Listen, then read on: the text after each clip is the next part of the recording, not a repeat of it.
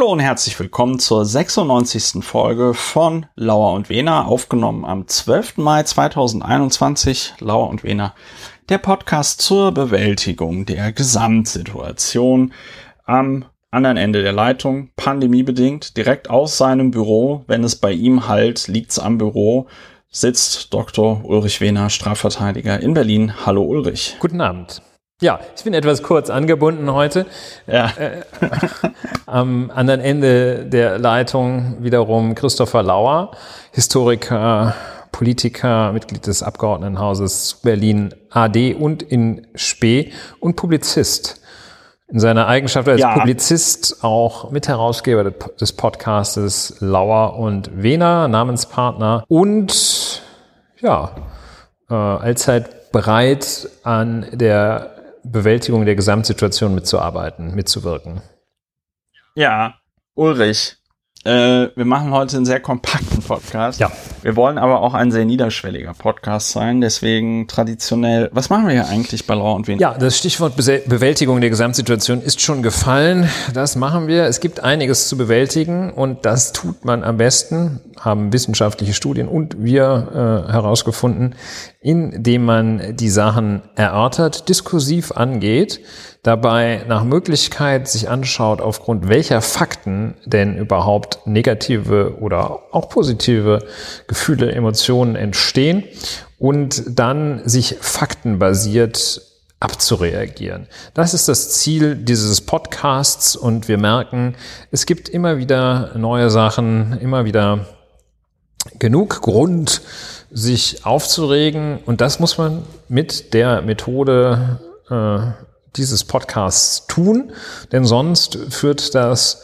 auf Abwege. Dann kommt man auf krumme, dumme Gedanken, dann findet im schlechten Sinne Querdenken statt und dem möchten wir, dem begegnen wir durch die Methode des faktenbasierten Aufregens. Ja, und manchmal kommentieren sich die Dinge von selbst. Ja. Manchmal kommentieren sich die Dinge von selbst. Äh, wir haben auch heute möglicherweise einige Beispiele dabei. Äh, noch ein Hinweis in eigener Sache, wie es so schön heißt. Äh, die langjährigen Hörerinnen und Hörer haben festgestellt, dass wir im Moment äh, nicht so regelmäßig einmal die Woche erscheinen, wie das ähm, bisher so der Fall war. Der Herr Dr. Wehner hat einen sehr aufwendigen äh, Prozess, den er natürlich auch gewinnen möchte. Und äh, deswegen schaffen wir es bis auf weiteres nur zweiwöchig zu erscheinen. Wenn es äh, trotzdem die Zeit erlauben sollte, kann es sein, dass es auch mal äh, dann eine Bonusfolge quasi gibt, aber bis auf weiteres im Moment erstmal zweiwöchig. Das wird noch so bis Juni Juli dauern und dann schauen wir mal, ob wir wieder zu einmal die Woche zurückkehren können.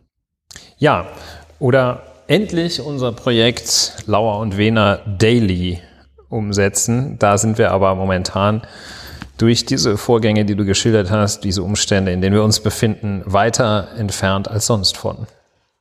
Ja, so ist das im Leben, wenn man noch einer Lohnarbeit nachgehen muss. So, das war äh, das mit zweiwöchig. Was ich aber auf jeden Fall noch machen werde, ist ähm, in den Wochen, wo es äh, wo es keine neue Folge geben wird. Äh, ich versuche jetzt, weil ja jetzt alle Leute Twitter Spaces haben, äh, das mal äh, ab und zu zu machen das heißt, die interessierten HörerInnen können äh, dann einfach direkt mit mir über Twitter äh, sich unterhalten. Und dann schauen wir mal, ähm, das funktioniert bei anderen Podcasts ja auch ganz Ja, gut. wenn ich Zeit habe, schalte ich mich dann dazu. wenn Ulrich Zeit hat, schaltet er dazu, dann werden die Leute zu Recht sagen, ja, Moment mal, aber in der Zeit hätte ich doch auch einen Podcast aufnehmen können. Ähm, das wird äh, schwierig.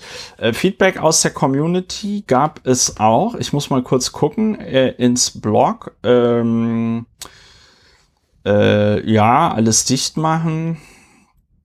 Da gab es jetzt nicht groß Widerspruch zu dem, was wir gesagt haben. Ah, Ulrich, du wolltest doch immer wissen, wie das mit dem Ethikrat äh, äh, und was für eine philosophische Richtung das ist, ne? Ja, ich wollte wissen, was für eine philosophische Richtung es ist. Ja, ja. Ähm, bei der man äh, Solidarität oder bei der man den äh, bloßen Verzicht auf etwas als Solidarität, ohne dass man es anderen gibt, als Solidarität betrachtet. Also dass sozusagen ja. ich mir aus Solidarität mit den Menschen, denen ein Bein fehlt, äh, auch ein Bein abmache.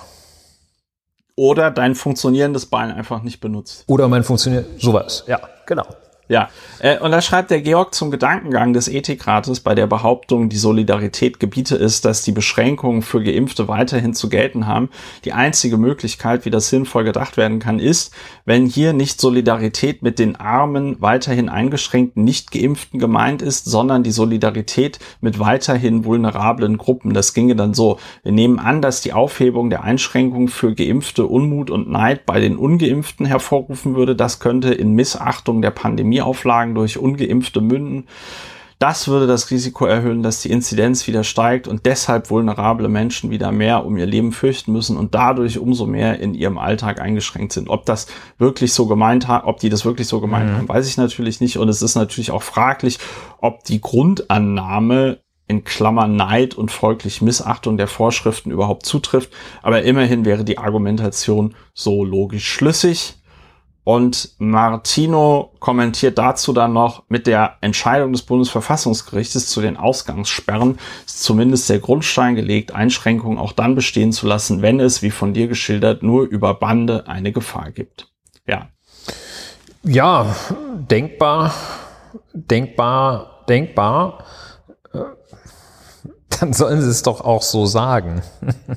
Aber ähm, ja, kann sein, würde ich trotzdem auch immer noch für äh, nicht tragfähig halten, äh, weil das sind ja sehr, sehr viele Annahmen, die dann da aneinandergereiht sind. Äh, und ob die jetzt zutreffend sind, weiß man nicht, kann sein. Ähm, Finde ich auch nicht abwegig. Würde ich nicht abwegig finden, so eine Argumentation.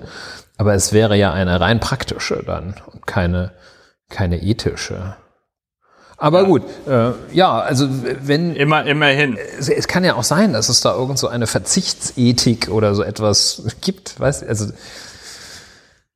äh, ja, doch, also gibt doch danke diese Bettelmönche. Ja, genau.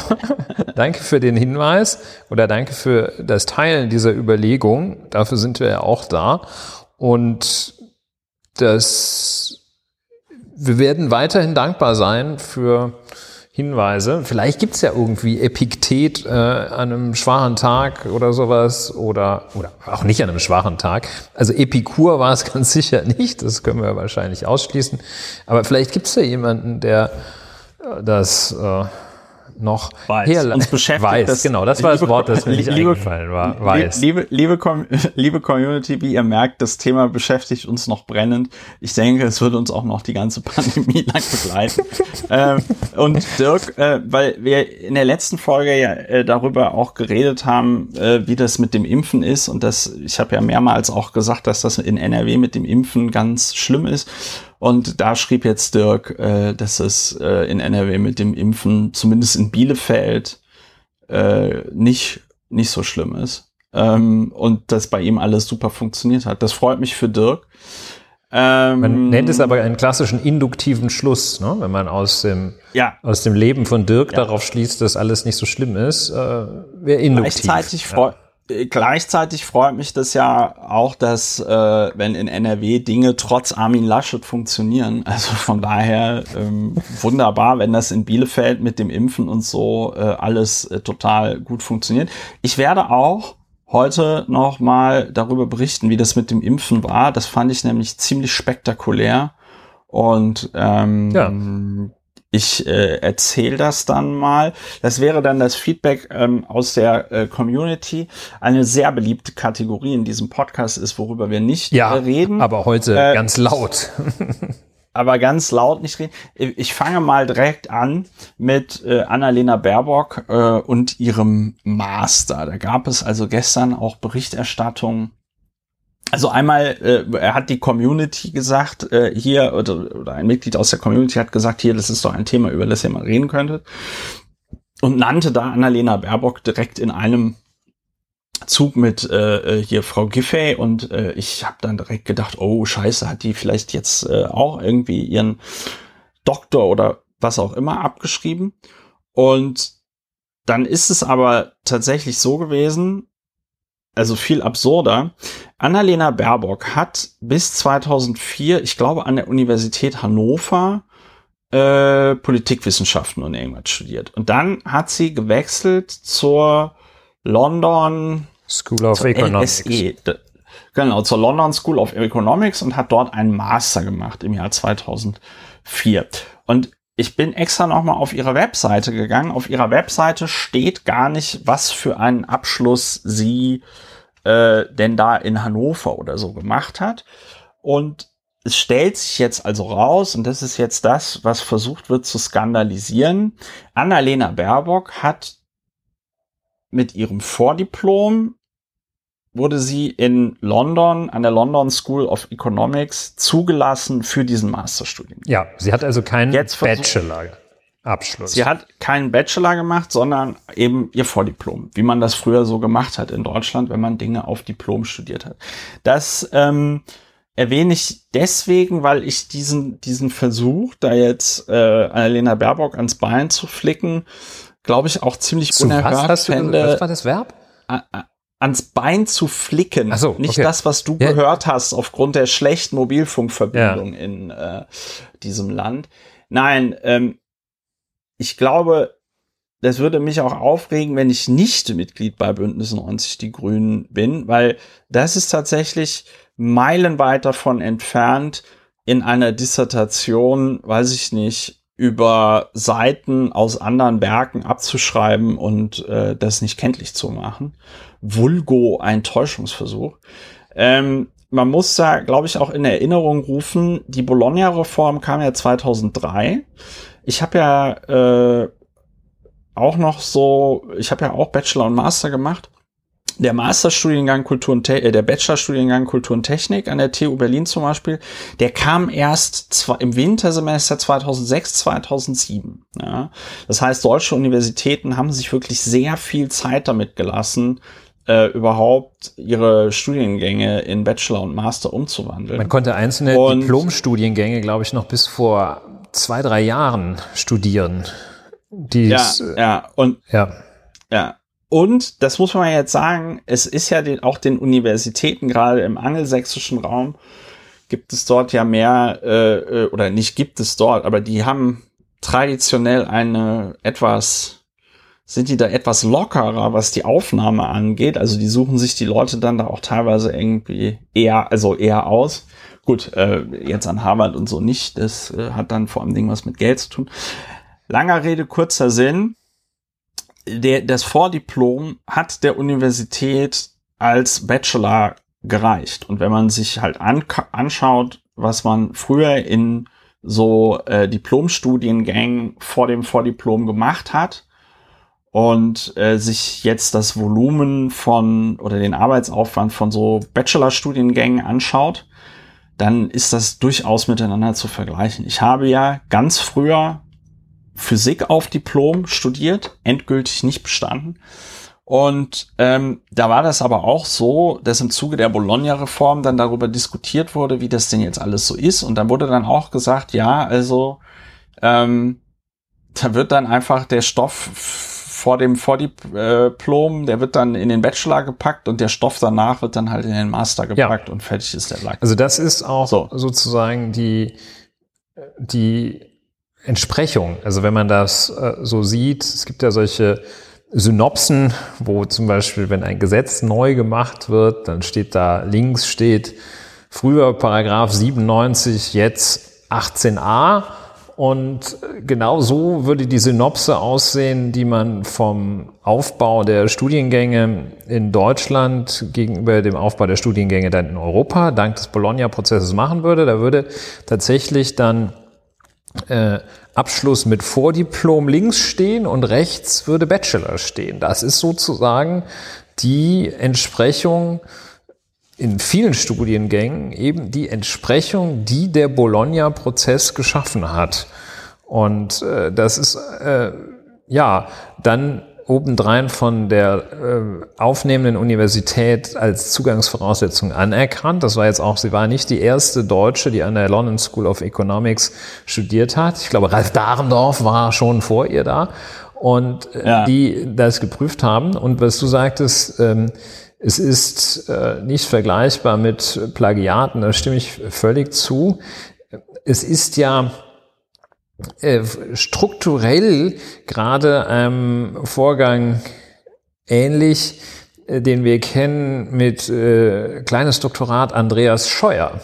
Der hat nämlich genau das gemacht, was man nicht machen darf. Der hat einen Titel falsch übersetzt. Der hat aus irgend so, so einer Seminararbeit äh, an der Universität, wahrscheinlich zu Prag war das, glaube ich, Ruprechts-Karls-Universität ja. heißt, nee, Quatsch, Ruprechts-Karls war das. Anyway, ähm, jedenfalls hat der dann äh, das dortige sogenannte kleine Doktorat, hat er einfach mal das Kleiner weggelassen, nach Deutschland übersetzt und gesagt, Doktor. Das geht nicht. Das darf man nicht. Ja. So, und wir reden deshalb nicht darüber weiter, weil es nicht ja. der Rede wert ist. Es gibt kein Skandal, es gibt keine Verfehlung. Es gibt also keinen Skandal sowieso nicht, aber es gibt nichts, es gibt keine Verfehlung dort. Ja? Also ja, das ist wobei man, wobei man, wobei man, wie ich finde, also es gibt zumindest einen ähm, Abzug in der B-Note, finde ich, äh, Annalena Baerbock hätte natürlich dieser ganzen Skandalisierung entgehen können, wenn sie einfach in ihren Lebenslauf reingeschrieben hätte, äh, Vordiplom. Da kriegst du ja auch dann Note fürs Vordiplom. Äh, und dann, dass sie halt einfach, äh, also dass das dann halt irgendwie klar ist, dass sie mit, sich mit ihrem Vordiplom dabei diesem Masterstudium. Ja, das wäre. Gleich, gleichzeitig kann ich natürlich auch verstehen, dass du, wenn du irgendwie über deine, über deinen Werdegang, deine Beruf, deinen berufsqualifizierenden Werdegang redest, dass du dann den Leuten nicht irgendwie eine Oper an, ans Ohr quatscht und denen nochmal genau erklärst, wie das damals war, als sie die London School of Economics dein Vordiplom als Bachelor anerkannt hat. Ja. Ist nämlich auch gar nicht so ein spannendes Thema. so ist ja, das. Darüber reden, reden wir, reden wir einfach nicht drüber. Äh, reden wir einfach nicht drüber. So, äh, worüber wir wirklich nicht reden, ist, äh, also wirklich nicht, nicht, ist Boris Palmer. Ich finde, Boris Palmer äh, kommentiert sich selbst, äh, um da den leider viel zu früh gestorbenen Wiglaf Droste zu zitieren. Das hat er so nicht über Boris Palmer gesagt, aber ich zitiere ihn da jetzt mal frei äh, Boris Palmer ist halt eine Notrufsäule, die ständig bei sich selbst auf den Knopf drückt. Und ähm, ich kann einfach nur hoffen, dass der jetzt mal ausgeschlossen wird. Ne? Ansonsten kann man zu Boris Palmer, glaube ich, nichts sagen. Ja, da kann man in der Tat, also Notrufsäule, die sich immer selbst auf den Knopf drückt, gefällt mir schon sehr gut. Man kann noch dazu sagen, dass er ja noch diesen ganz fiesen Trick angewendet hat und diese ganz fiese Technik anwendet, dass seine Aussagen ja allein deshalb überhaupt Erwähnung finden und nicht sofort in den Mülleimer landen, weil er diesen Move macht, dass er in einer Partei ist, zu der das überhaupt noch weniger passt als zu anderen. Also wenn, wenn der, wenn der mit diesem Krempel da irgendwie in AfD-Kreisen oder von mir so in CDU-Kreisen unterwegs wäre, wird ja keiner was, wird ja keiner was sagen. Und man muss sagen, über Boris Palmer braucht man auch deshalb nicht zu reden, weil Boris Palmer nun einfach nicht mehr, nicht weniger, aber vor allem nicht mehr ist als der Verwaltungs, der gewählte Verwaltungschef einer mittelgroßen Universitätsstadt. Der ist, also, der ist völlig ohne, ohne größere Bedeutung äh, als diejenige, die äh, die Stadt Tübingen umfasst. Also über den darf man nicht reden, weil äh, alles ihm eine Bedeutung gibt, die er nicht hat.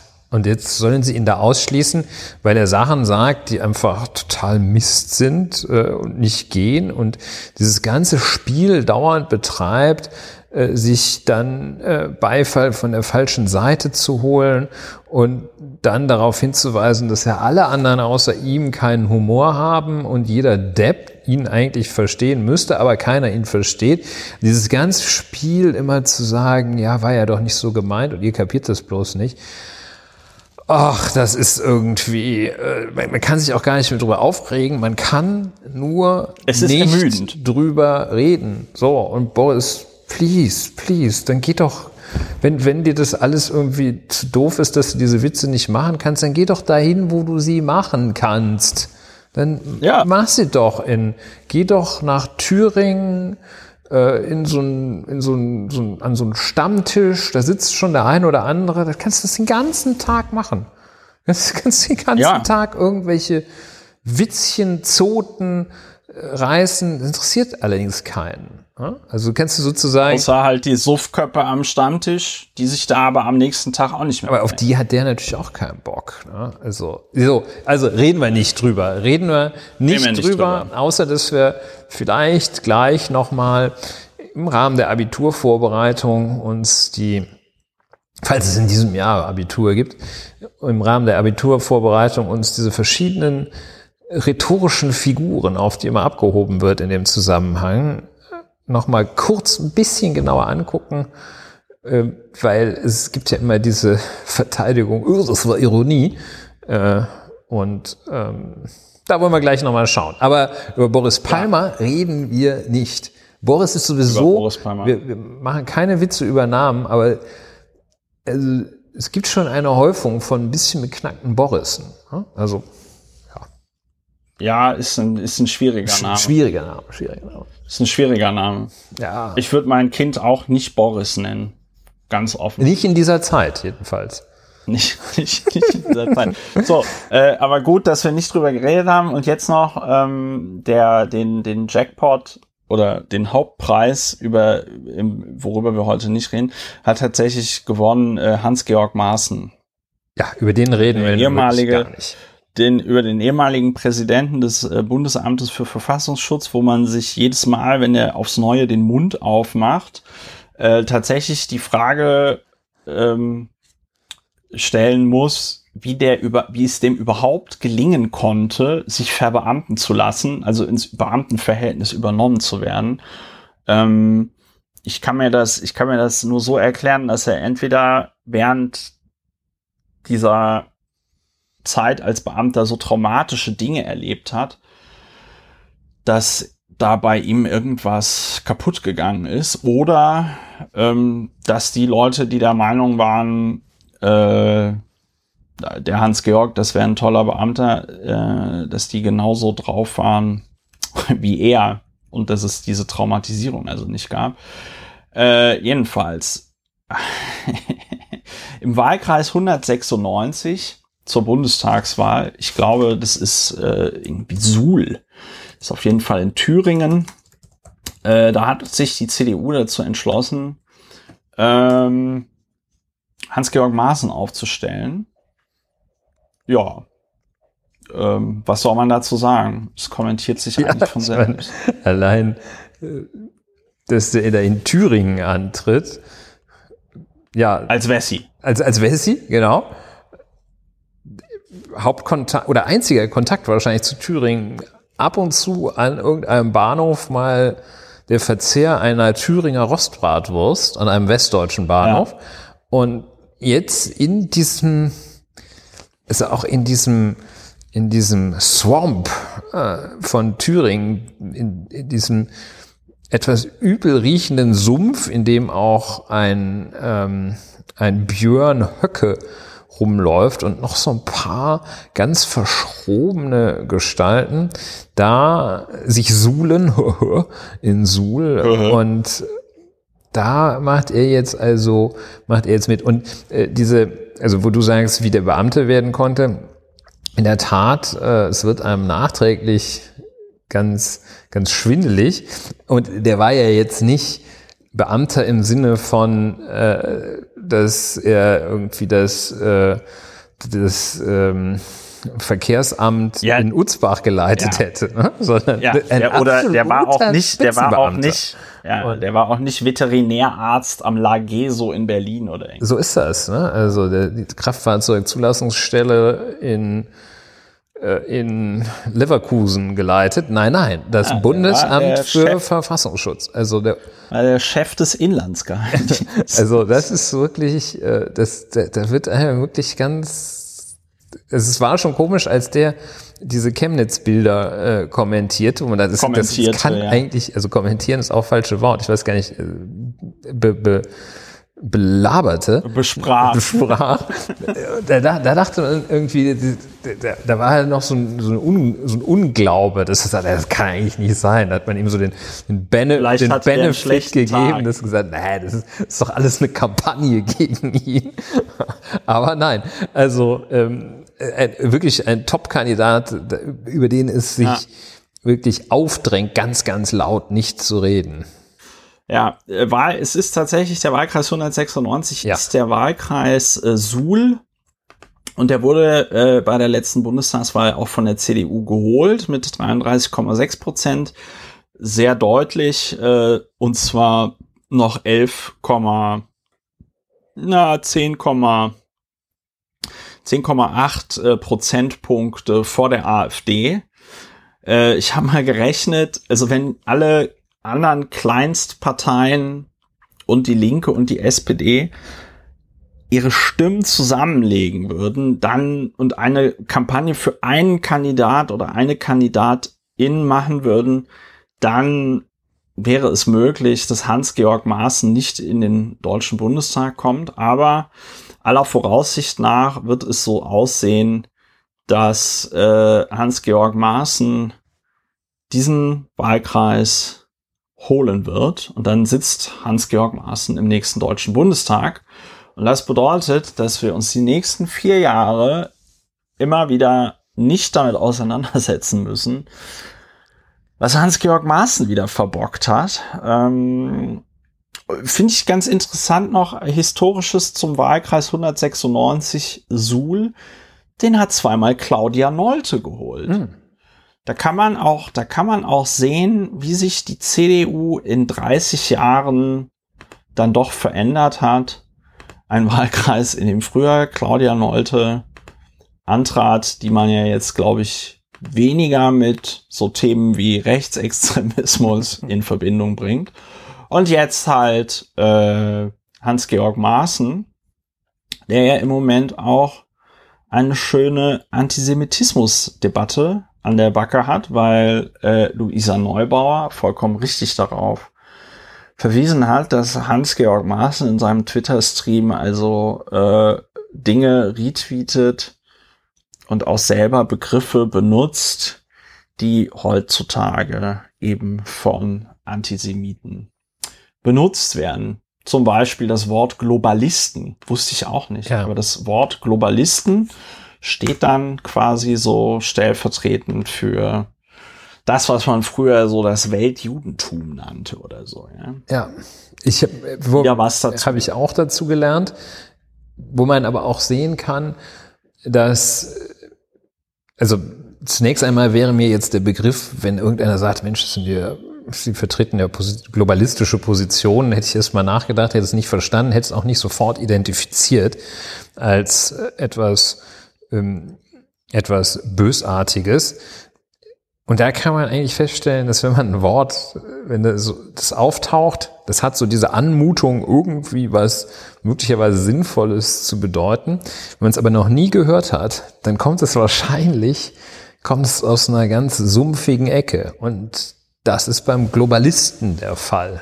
Also fand ich auch sehr interessant, diese Ja. Herleitung. Äh, kann man, könnte man noch vertiefen, aber dann müsste man ja drüber reden und das machen wir halt nicht. Ja. Ähm, Ja. Jetzt, ja, das war alles sehr gut und sehr richtig, Danke. was du sagst. Und es tut mir jetzt auch fast, jetzt, es tut mir auch leid, dass ich jetzt wieder mit so Trivia komme. aber ich musste das jetzt, das muss, ich, ich musste das, muss das, muss da jetzt noch kurz drüber reden. Claudia Nolte heißt gar nicht mehr Claudia Nolte, sondern halt dich fest, Claudia Nolte heißt jetzt Claudia Crawford. Claudia Crawford. Cindy. Ja, ja, ich, ich, ja. Und ähm, also sie ist geschi sie ist geborene Wiesemüller, geschiedene Nolte und ist jetzt Claudia Crawford. Ja, unvergessen ja. der Moment, als die Bundesfamilienministerin wurde, da hatte sie so eine ganz krasse Bluse an. Da haben alle gesagt, Upa, was ist das denn? Ähm, ja. Das waren so Rüschen bis zu den Ohren. Ja, das ist natürlich auch nicht, ist ja nicht richtig. fair. Ähm, aber ja. ja. Claudia Crawford, geborene Wiesenmüller, geschiedene Nolte. Keine Witze über Namen, ja. sage ich da nur. Keine Witze über Namen, aber äh, richtig krasse Geschichte, die halt äh, die ist ja Diplom-Ingenieurin für technische Kybernetik und Automatisierungstechnik an der Technischen Hochschule Ilmenau. Krass. Also, not bad. Ja, Jetzt, jetzt steht Leitete da aber das Konrad-Adenauer-Stiftung ja. Auslandsbüro Russland sechs Jahre lang. Oh, das ja. war ein schöner Job wahrscheinlich. Ein parodistisches. Vorher drei Jahre London, die hat man aber wirklich sehr gut versorgt, die Claudie, Claudie Crawford. Ich wüsste mal, in Claudie London Crawford. hat sie bestimmt den Herrn Crawford oder Frau Crawford, weiß man ja nicht, getroffen. Ja, ich denke auch. Da gehen wir, dem gehen wir nach, weil, weil das ist, das vermisse ich jetzt auf dieser Wikipedia-Seite. Da steht zwar, dass sie jetzt Claudia Crawford heißt.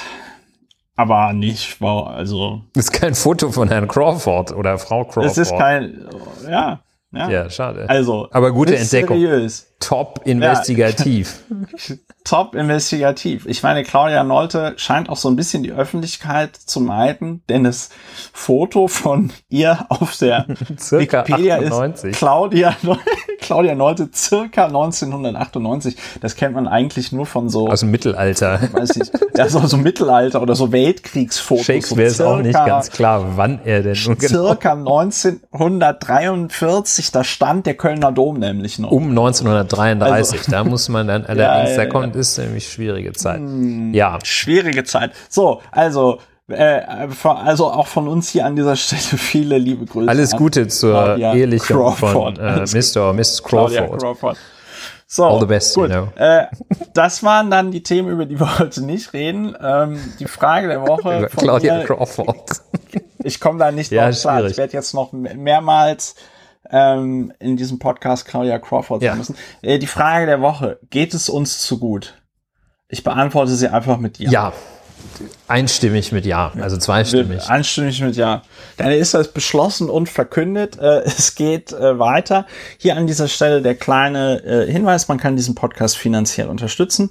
Wir würden uns darüber sehr freuen. Im letzten Monat wurde dieser Podcast von, ich muss gerade nachgucken, 286 HörerInnen unterstützt. Aufmerksame Hörer Innen fällt jetzt an dieser Stelle auf, dass der ähm, Podcast im Monat März von deutlich mehr Leuten äh, unterstützt worden ist. Das bewegt sich also gerade in die falsche Richtung. Ich hatte ja schon gesagt, dass diese hohe Zahl im März wahrscheinlich dadurch zustande kommt, dass wir, äh, dass das dann so Quartalseffekte sind von Leuten, die ihren Dauerauftrag also einfach nur alle drei Monate machen.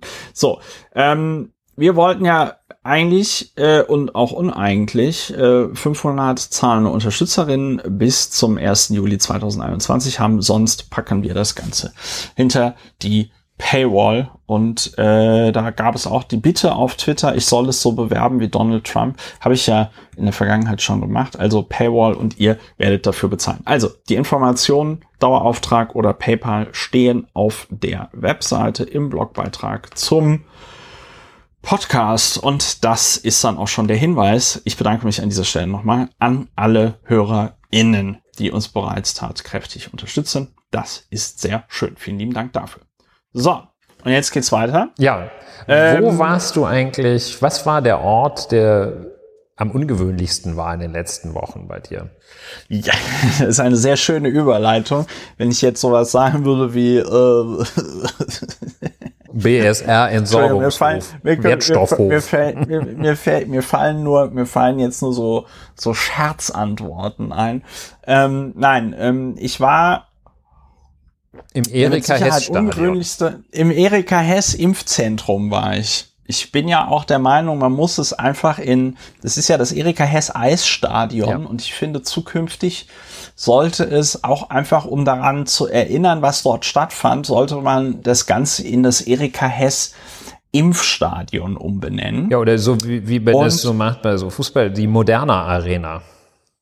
Die Moder genau, das Moderna Stadion. So, jedenfalls. Ähm, ich hatte ja in der letzten Folge gesagt, dass ich mich impfen lasse oder was heißt mich impfen lasse? Das klingt so, als hätte ich mich dazu herabgelassen, mich gegen Corona impfen zu lassen. Nein, ich war also in einem äh, du warst dran. Stadion und ich war dran und wurde geimpft und hatte halt sehr großes Glück, weil alle, weil jetzt ja auch die gesamte Kategorie 3 in Berlin freigegeben ist und ähm, die Termine bis auf weiteres, äh, glaube ich, also da steht dann auf jeder dieser Webseiten, ja, es werden, es werden noch 28.000 Menschen geimpft in den nächsten Monaten und kommen Sie bitte zu einem späteren Zeitpunkt wieder. Äh, das ist schon ziemlich krass. Und ja, also der Ablauf, das war, das war das erste Mal in dieser Pandemie, dass ich tatsächlich das Gefühl habe, hier funktioniert etwas außerordentlich gut. Also das war wirklich sehr, sehr. Genau, und du hast einen Termin Man, gemacht über ja, die über Webseite diese, über Doctlib. Genau, das ein krieg, also es lief privater so ab, Betreiber, genau, der Ärzte ja. verbindet, äh, bei dem man ansonsten sich äh, einen Gastroenterologen sucht und einen Termin vereinbart, wenn einem ja der Bauch drückt. Ganz genau. Und ähm, über diese, genau, also es lief so ab, ich hatte erst diese Hotline angerufen, bei der Hotline habe ich einen Code bekommen, mit diesem Code konnte ich mir bei Dr. Lib dann diese Termine klicken, dann habe ich gesehen, oh, bei Erika Hess Stadion gibt's früher Termine, dann habe ich das nochmal umgeändert und dann stand ich da also vergangenen, vorvergangenen Donnerstag um äh, 9 Uhr auf der Matte war erstmal erschlagen, weil äh, man, also ich bin da mit dem Rad hingefahren, dann wollte die Security natürlich direkt an der Tür, äh, nee, nicht an der Tür, sondern schon an der Zufahrt zu dem Stadion äh, die, die, den Code sehen und so. Äh, dann stehst du da erstmal in so einer Schlange an, die war sehr lang und ich hatte so gedacht, oh nein, ich habe doch schon um neun Uhr meinen Termin und ich war irgendwie kurz vor neun da. Und dann hatte ich schon Panik gekriegt, jetzt würde, weiß ich nicht, jetzt würde meine Impfdosis verfallen, weil sie nicht lang genug im Kühlschrank drin stand oder so. Jedenfalls, das war alles hocheffizient geregelt dort und äh, wirklich auch sehr, sehr beeindruckend. Ähm, die die, die, die, die, man wurde dann da immer in so Zehnergrüppchen reingelassen. Es gab quasi so zwei Straßen. Das heißt, es wurden dann links durch den Eingang zehn reingelassen, rechts durch den Eingang wurden zehn Leute reingelassen. Und äh, dann saß man erstmal, dann saß man erstmal rum, äh, hat gewartet.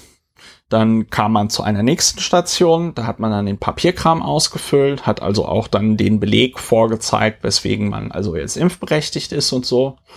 Und dann nach, weiß ich nicht, fünf Minuten oder so ging es dann schon weiter. Dann setzt man sich äh, neben so eine, wurde man neben so eine Impfkabine drapiert die kennt man ja jetzt schon aus dem, sag ich mal, Fernsehen zu Genüge. sag Und, ich mal. Ähm, was? Ja, oder ne, Entschuldigung, ja, jeder hat doch schon mal einen Bericht nein, über so ein ich wollte nicht, ich wollte nicht unterbrechen, das war ein Fehler. Ja, nein, also ich kann das auch gerne nochmal erklären. Das ist halt einfach so, nein, brauchst so, eine, so eine Box, so eine Box mit so zwei Vorhängen und da können dann also zwei Leute gleichzeitig geimpft werden. Dann sitzen da medizinisch-technische ähm, äh, Fachangestellte äh, die einem die Impfdosis verabreichen. Dann steht da noch eine Ärztin und beaufsichtigt das Ganze und ähm, führt mit einem ein Gespräch.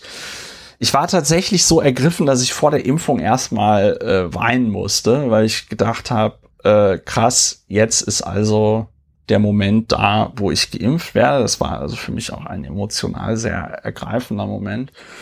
Und ich war um neun Uhr war mein Termin und um neun Uhr dreißig war ich wieder fertig, weil äh, nach der Impfung muss man dann noch du so zehn bis 15 genau. Minuten sitzen bleiben, um zu gucken, dass man nicht äh, tot umfällt oder so, irgendwie anaphylaktischen Schock kriegt.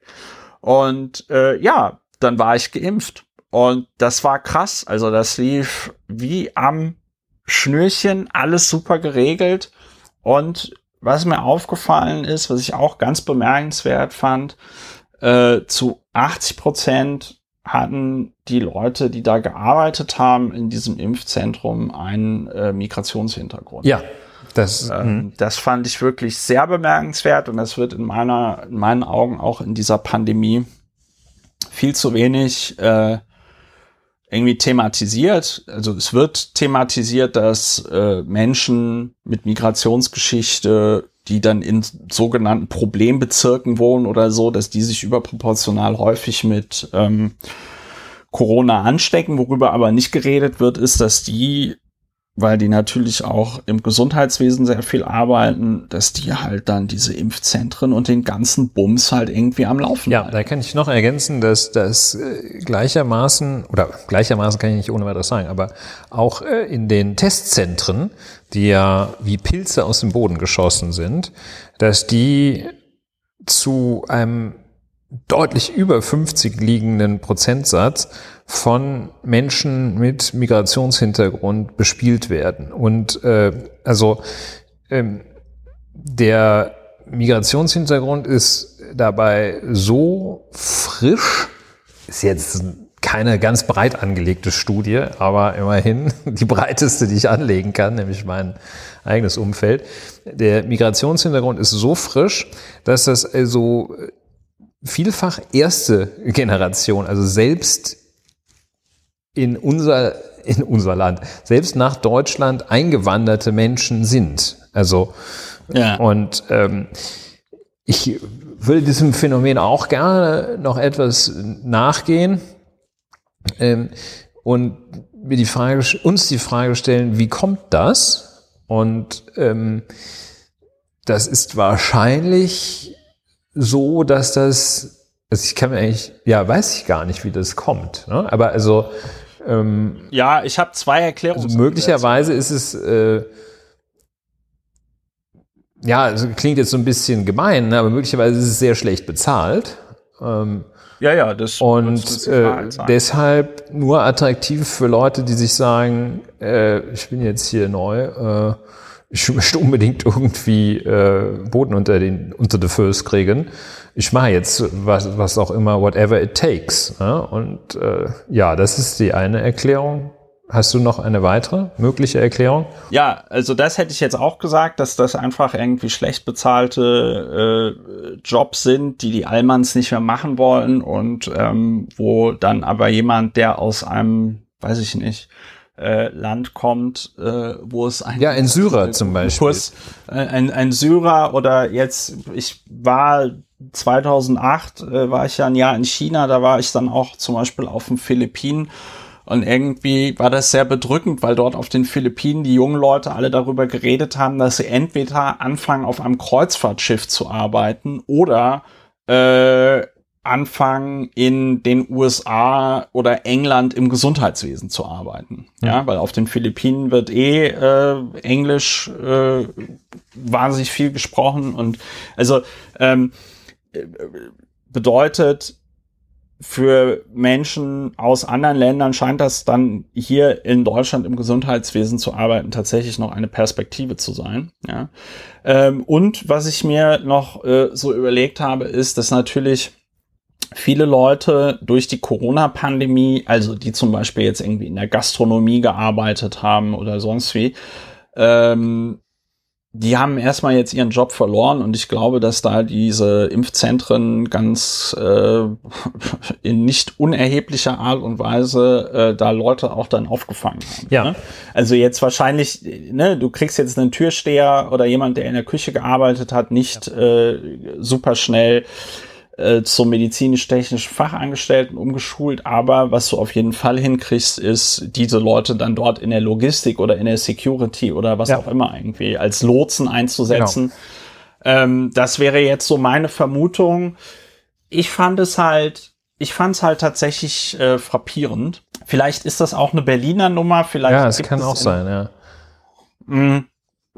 Vielleicht sieht das in anderen Impfzentren irgendwie anders aus. Ich fand es auf jeden Fall bemerkenswert, weil das, finde ich, eigentlich unerhebliches Detail ist, was aber so in der Berichterstattung überhaupt gar nicht vorkommt. Ja, ja, äh, tatsächlich. Also das ist, ist auffällig. Äh, interessante Beobachtung. Also jedenfalls halbe Stunde war der ganze Zinnober vorbei, top organisiert. Ist ja. natürlich auch mitten in preußischem Kernland, da kriegt man sowas organisiert, aber in Bielefeld ja auch, haben wir gelernt. Und Bielefeld auch, ja. Ja, ansonsten ja, gut, hört also man eigentlich glaube, nicht, dass diese Impfzentren, das ist nicht zu hören, dass die schlecht funktionieren würden. Naja, also ich habe, also gestern gab es irgendwie Berichterstattung darüber, dass die Leute aufgrund von Überbuchungen in Tegel äh, irgendwie zwei Stunden in der prallen Sonne stehen mussten.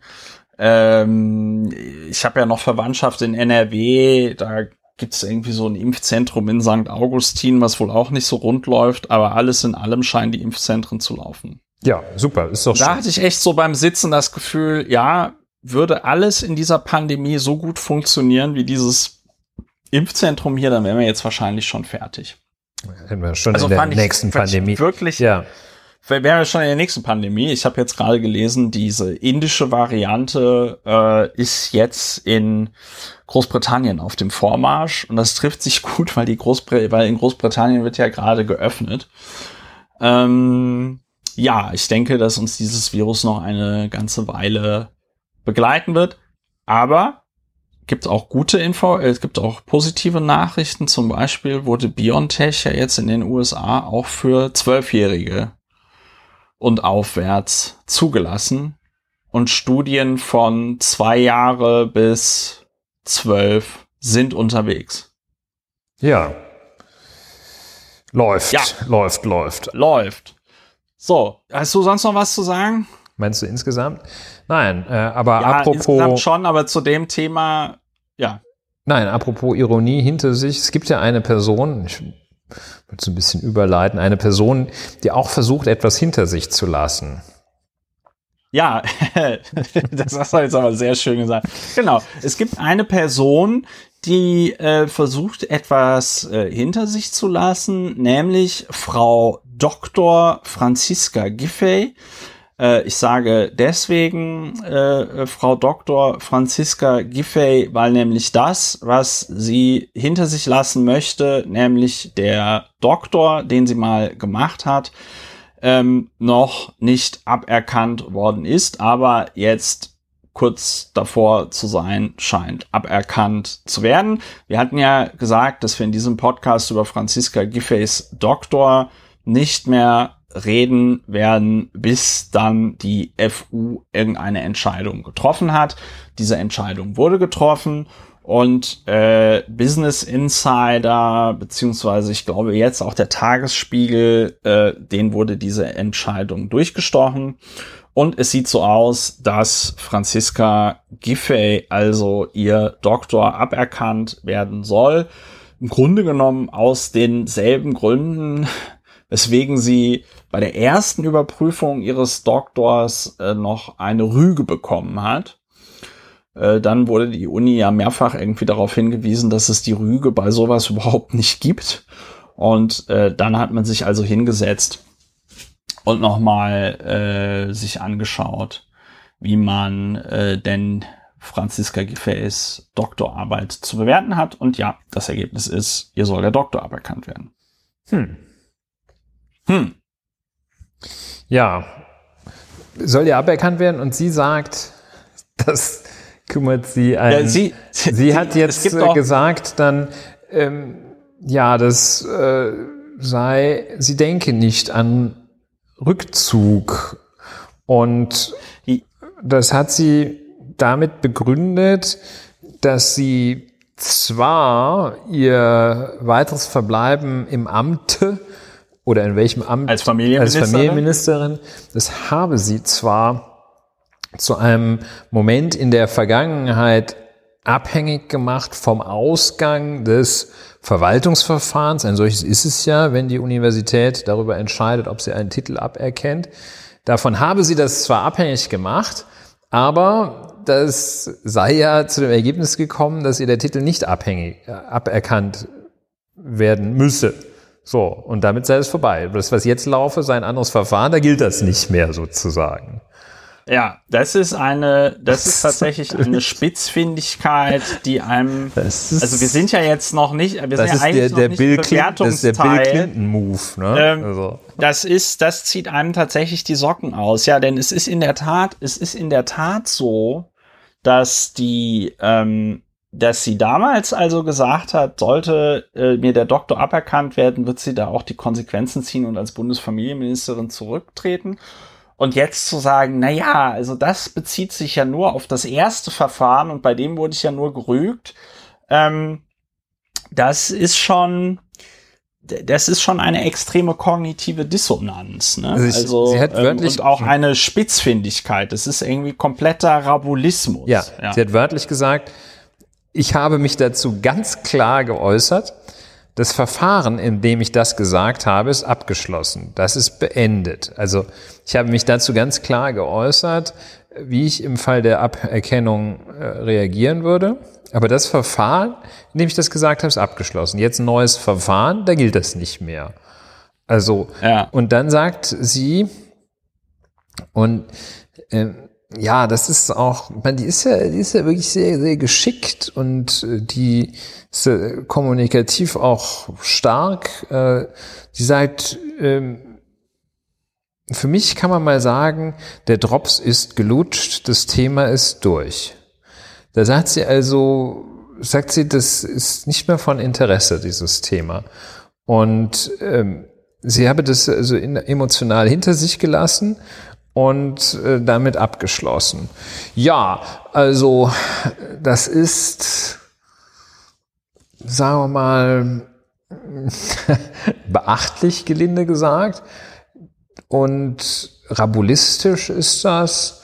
Es ist ganz geschickt, finde ich. Also sie nutzt die einzige Chance, die, oder sie nutzt, sie macht Ja, sie hat keine Chance und die nutzt sie aber. sozusagen, ja. Also sie, angesichts der Tatsache, dass es eigentlich nicht geht, ähm, macht sie das ganz gut. Also sie sucht sich da einen Weg, sie kämpft. Das finde ich eigentlich äh, durchaus beachtlich, muss ich sagen.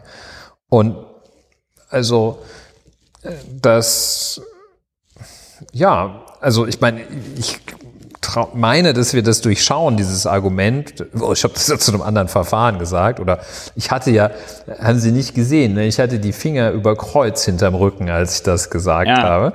Und Ja.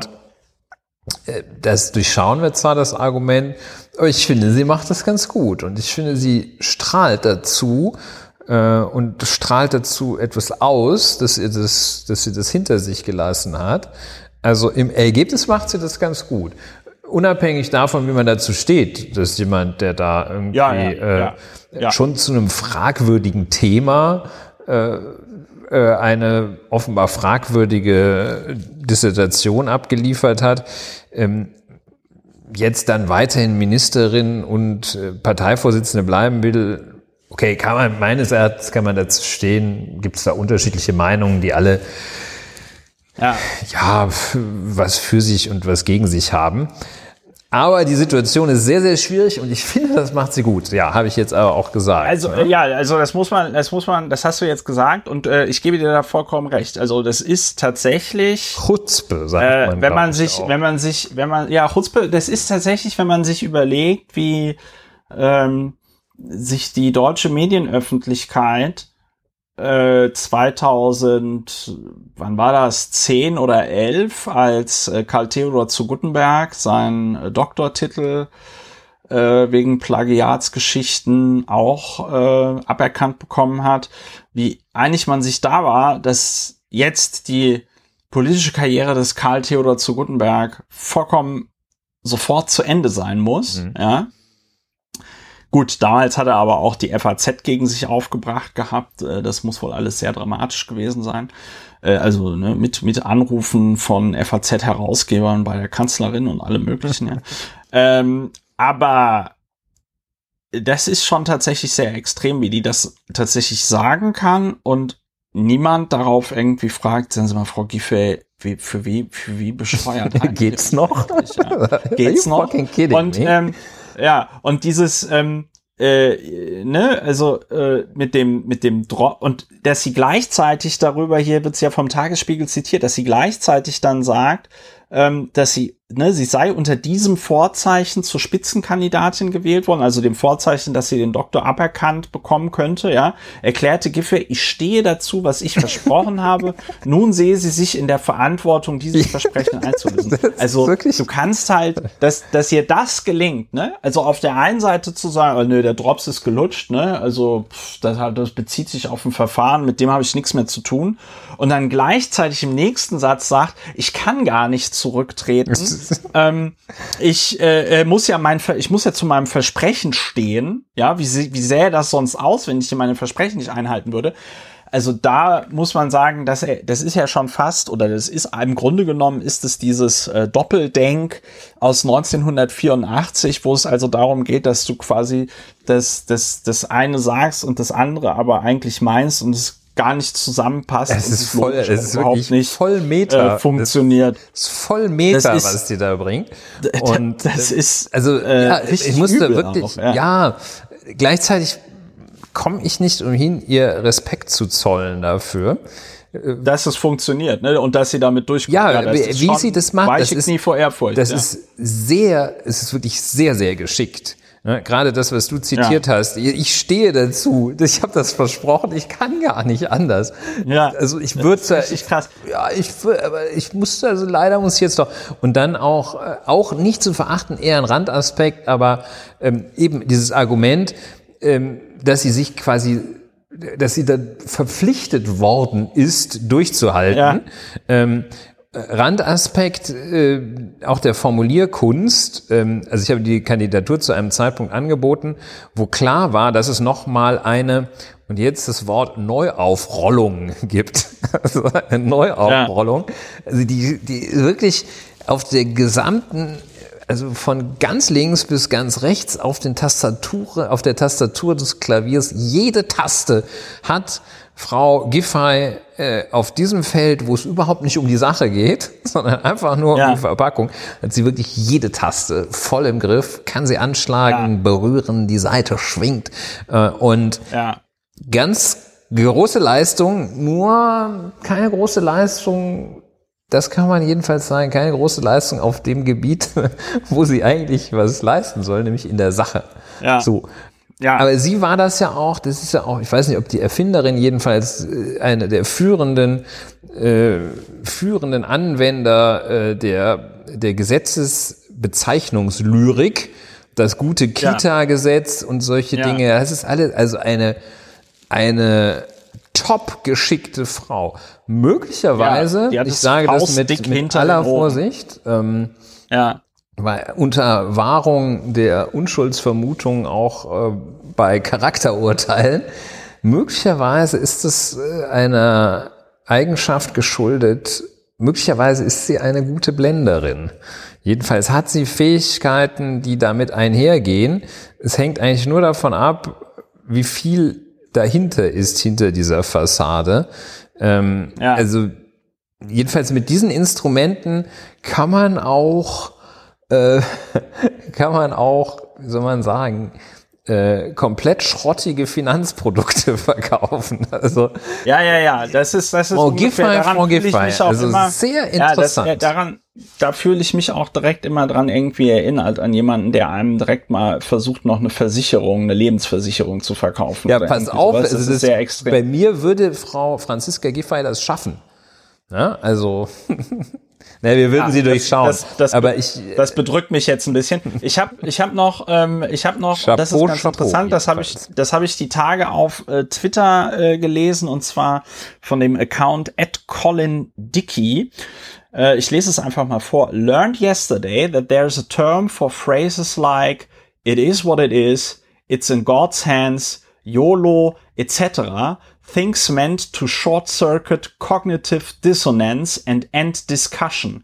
They are called thought terminating cliches and I haven't stopped thinking about that phrase since. Und ein genauso ein thought terminating Klischee ist halt dieses, für mich kann man mal sagen, der Drops ist gelutscht und das Thema ist durch. Ne? Weil mhm. das, das ist tatsächlich, ne, weil du denkst dann so, ja, okay, also, hm, weil wenn man es ihr jetzt nochmal sagen, dann sagt sie nochmal, ja, das Thema ist für mich aber jetzt wirklich gegessen. Und das ist, ähm, das ist echt, das ist echt krass, dass ihr das so gelingt. Also in der Sache natürlich äh, komplett verwerflich, als jemand, der gerade, ich meine, langjährige Hörerinnen und Hörer werden möglicherweise mitbekommen haben, dass ich ja auch gerade erst eine etwas größere Masterarbeit hinter mich gebracht habe. Und die Vorstellung, also ich habe da jetzt, ich habe da ein Jahr dran gearbeitet, ne, und ne, über 213 Quellen ausgewertet, über 500 Fußnoten. Und die Vorstellung, dass jemand wie die Giffey sich da halt hinstellt, ihre Doktorarbeit halb abschreibt und sich dann danach so hinstellt und sagt, ja, für mich ist der Drops jetzt gelutscht, ne, das ist schon sehr krass. Und äh, da muss ich auch ein bisschen ausholen und ähm, ich hoffe, du widersprichst mir da oder ich hätte da jetzt die Vermutung, dass du mir widersprichst aber wenn man sich dann das Gesamtkonzept Franziska Giffey anschaut, insbesondere mit Hintergrund äh, mit äh, auf ihren Mann, der ja eben Veterinär am Lageso war und äh, dann dort aus dem Be Beamtenverhältnis entlassen worden ist vom Verwaltungsgericht Berlin, weil er eben ähm, äh, so dermaßen gegen seine Dienstpflichten als Beamter verstoßen hat und da getäuscht hat, äh, dass das Gericht gesagt hat, nee, also da ist der, der, der Mann kann nicht im Beamtenverhältnis verbleiben. Da muss ich mich doch echt fragen, was sind das für Menschen? Ja, also was ist Franziska Giffey für ein Mensch und möchte ich, dass Franziska Giffey noch mehr politische Verantwortung in diesem Land bekommt, als sie hat, weil ich finde, das sieht von außen zumindest alles sehr bedenklich aus. Also jemand, der einen Doktor faked, diesen Titel dann trägt, der Tagesspiegel berichtet, berichtet ja auch darüber, dass sie sehr gerne ähm, dass sie sehr gerne auch zum Beispiel mit ihrem Doktor unterschrieben hat. Ja. Oh. Was ich irgendwie total no affig finde, ja. weil ich kenne niemanden, der mit seinem Doktor unterschreibt. Das ist irgendwie so ein bisschen. Mh. Aber ja, und dass sie, also dass sie das alles so macht und dann sich dann danach hinstellt und sagt, ja, pff, der Drops ist gelutscht, alles. Ja, also alles ist gut. Ich würde also, auch tatsächlich nur sehr befremdend. nur ganz ganz verhalten da widersprechen an der Stelle, wo die Brücke vom äh, von Herrn Giffey zu Frau Giffey du schlägst. Was sind das für Menschen? Das würde ich nicht sagen. Das sind jedenfalls immer noch Individuen. Was der eine macht, ist nicht Erklärung oder Grund für das, was die andere macht. Nee. Die würde ich da, da würde ich sie trennen. Also diesen, was sind das für Menschen, würde ich nicht unterschreiben. Aber äh, die, die etwas erschütternde Faszination, die von diesem, äh, von diesem, äh, von diesem Schlaubergertum da ausgeht, von dieser, von dieser Gewieftheit, von dieser Gerissenheit auch, die teile ich oder jedenfalls die empfinde ich sehr stark. Das müssen wir weiter beobachten. Entweder bringt es Frau Giffey noch ganz weit oder wir werden ja. sie in einem krassen Fall werden wir sie beobachten können. Äh, die, the talented Mrs. Giffey.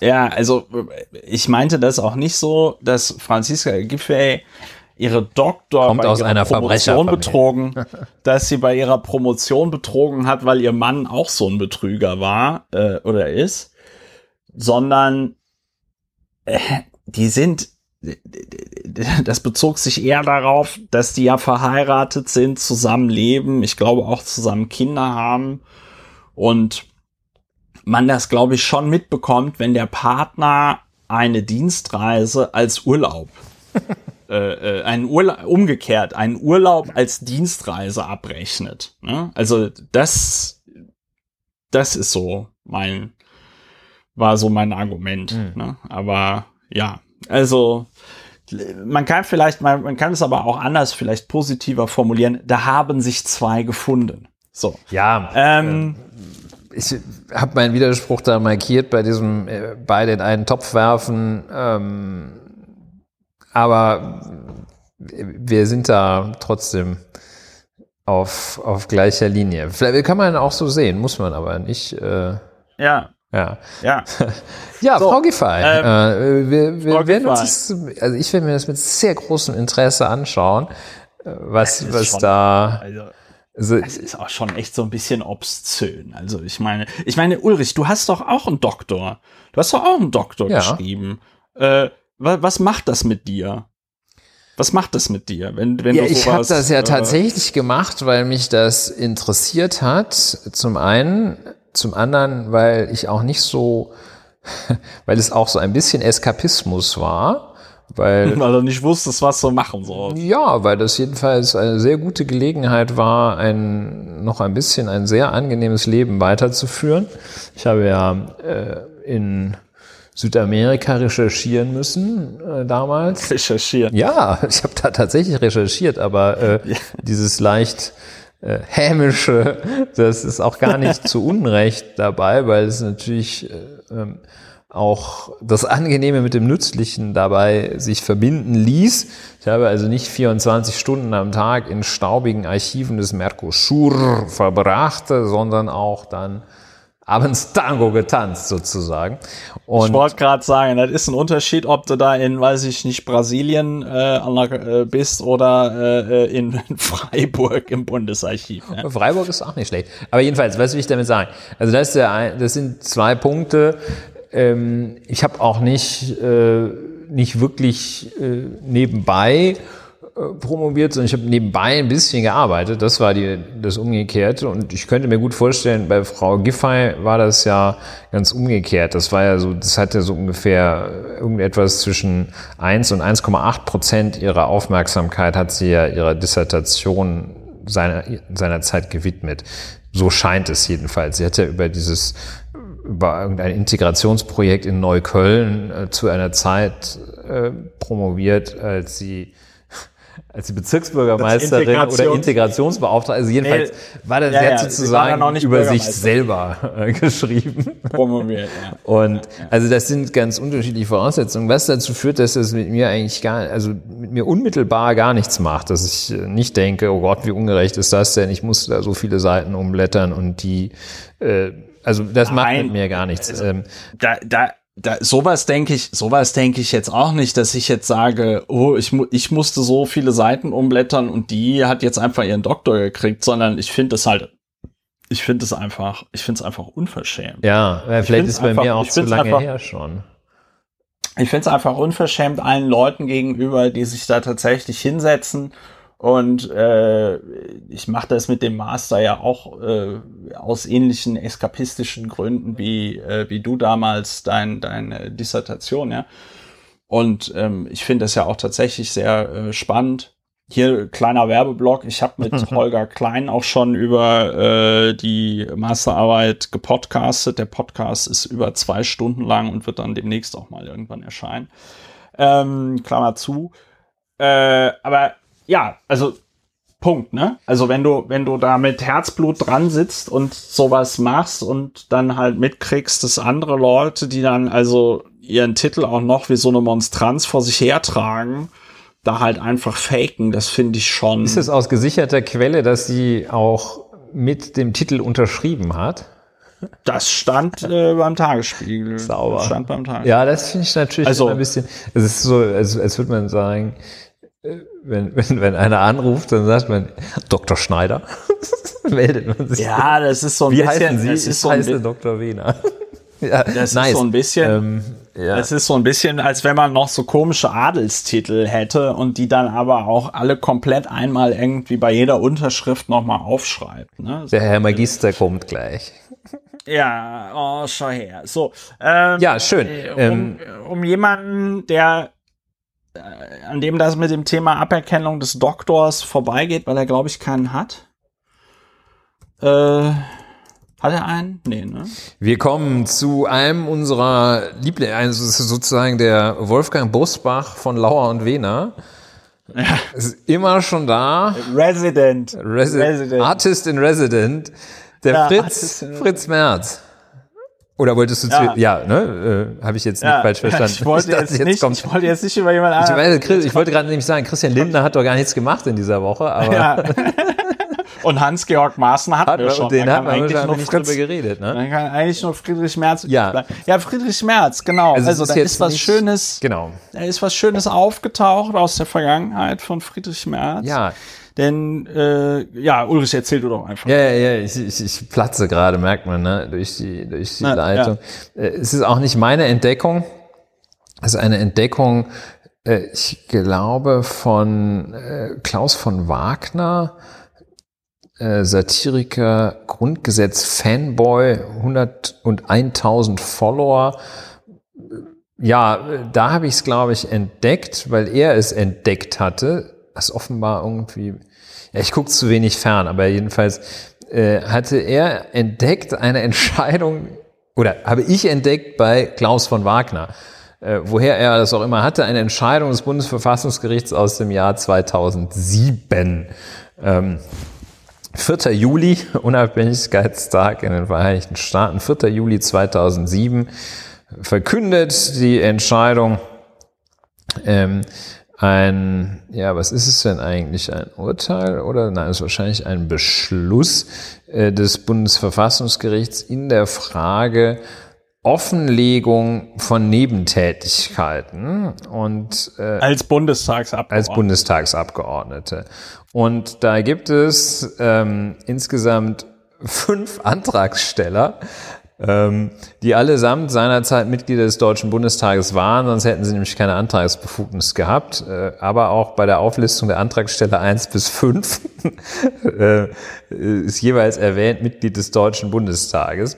Also sagen wir mal, die Anonymisierungsfunktion bei Dr. K., ähm, Mitglied des Deutschen Bundestages, L, MdB, O ist der Antragsteller zu Nummer 3 mit MdB, äh, viertens Dr. D und fünftens, und da kommen wir der Sache schon näher, M, Mitglied des Deutschen Bundestages. Das sind also die Antragsteller. Ähm, und äh, der Antragsteller M trägt damals vor, ich gehöre heute einer großen internationalen Anwaltssozietät an. Ich, ich bin in dieser Sozietät auf, wie wir es etwas salopp sagen, ein halbes Dezernat gesetzt. Das heißt, von mir wird nur die Hälfte der Arbeitszeit erwartet, die auch von den übrigen Partnern gleichen Status erwartet wird. Würde ich ausscheiden aus dem Deutschen Bundestag, würde ich auf einen normalen Partnerstatus angehoben mit entsprechenden Auswirkungen auf meine Einkünfte. So. Dann kommen Ausführungen zu einem speziellen Vorgang, nämlich dem Börsengang der Ruhrkohle AG. Da muss man wissen, die Kanzlei von in der Herr Merz, in der Herr Merz auf ein halbes Dezernat als Partner gesetzt worden war, die hatte diesen Börsengang begleitet, der Ruhrkohle AG, RAG. Wir haben das Mandat für den Börsengang der RAG.